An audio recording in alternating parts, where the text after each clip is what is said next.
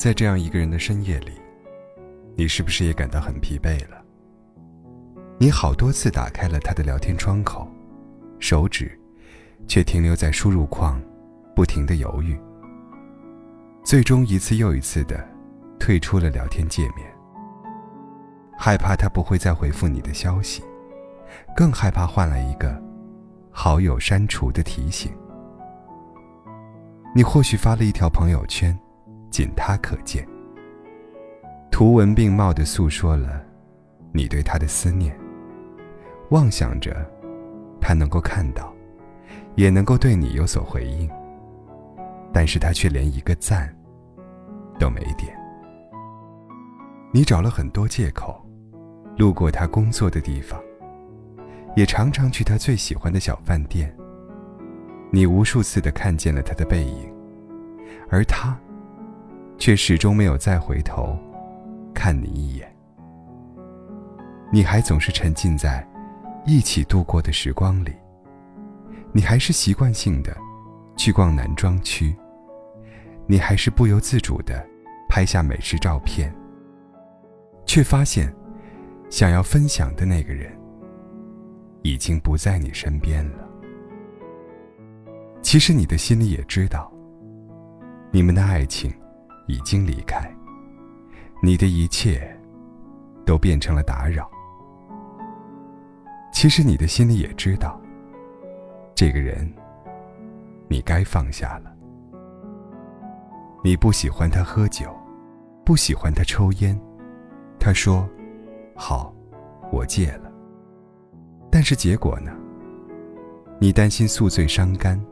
换着花样给他煲汤，又费尽心机的给他找解酒配方。你担心抽烟伤肺，上网做了很多功课，给他买了各种各样的口香糖。结果是，他答应你的戒烟戒酒，一样也没有戒掉。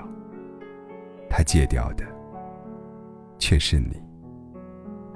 你跟他说你喜欢的电影，也跟他说。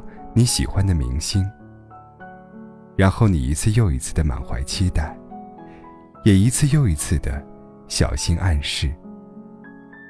但是电影即将下映了，但是演唱会门票已经显示售空了，他都没有为你订过票，也没有开口约过你，他甚至都已经忘了你了。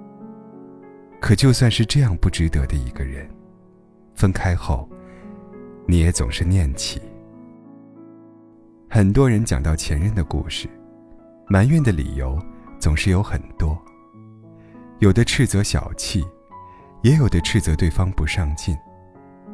而悠悠，却总是在这时说：“郑先生这一点比他强多了。”然后，悠悠总是能对比着那些被骂渣男的前任。数出一堆郑先生的好来，其实不是他有多好，更不是他对你有多好，而是你只惦记了他的好。他为你买过一次礼物，带你吃过一次美食，陪你去过一次医院，你就把这些回忆如数家珍的收起。但是你却忘记了，他因为不想陪你。而找出来的种种借口，但是你却忘记了，他留你一个人哭泣的种种原因。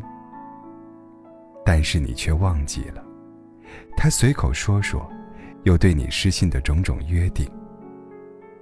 你唯一记住的，他的不好，就是他离开了你。其实想想，你们在一起的那些日子里。你也常常为了他在勉强自己，哪怕是知道彼此可能有些不合适，你也愿意为了他而改变自己。他个子不高，你就为他抛弃了你最喜欢的高跟鞋；他喜欢长头发的女孩，你就为他留起了长发；他最爱吃辣，你就拉着肚子。也要陪他尝遍好吃的川菜馆子。他说喜欢你的乐观干净，你就真的不敢在他跟前露出一点点的负面和消极。很累了吧？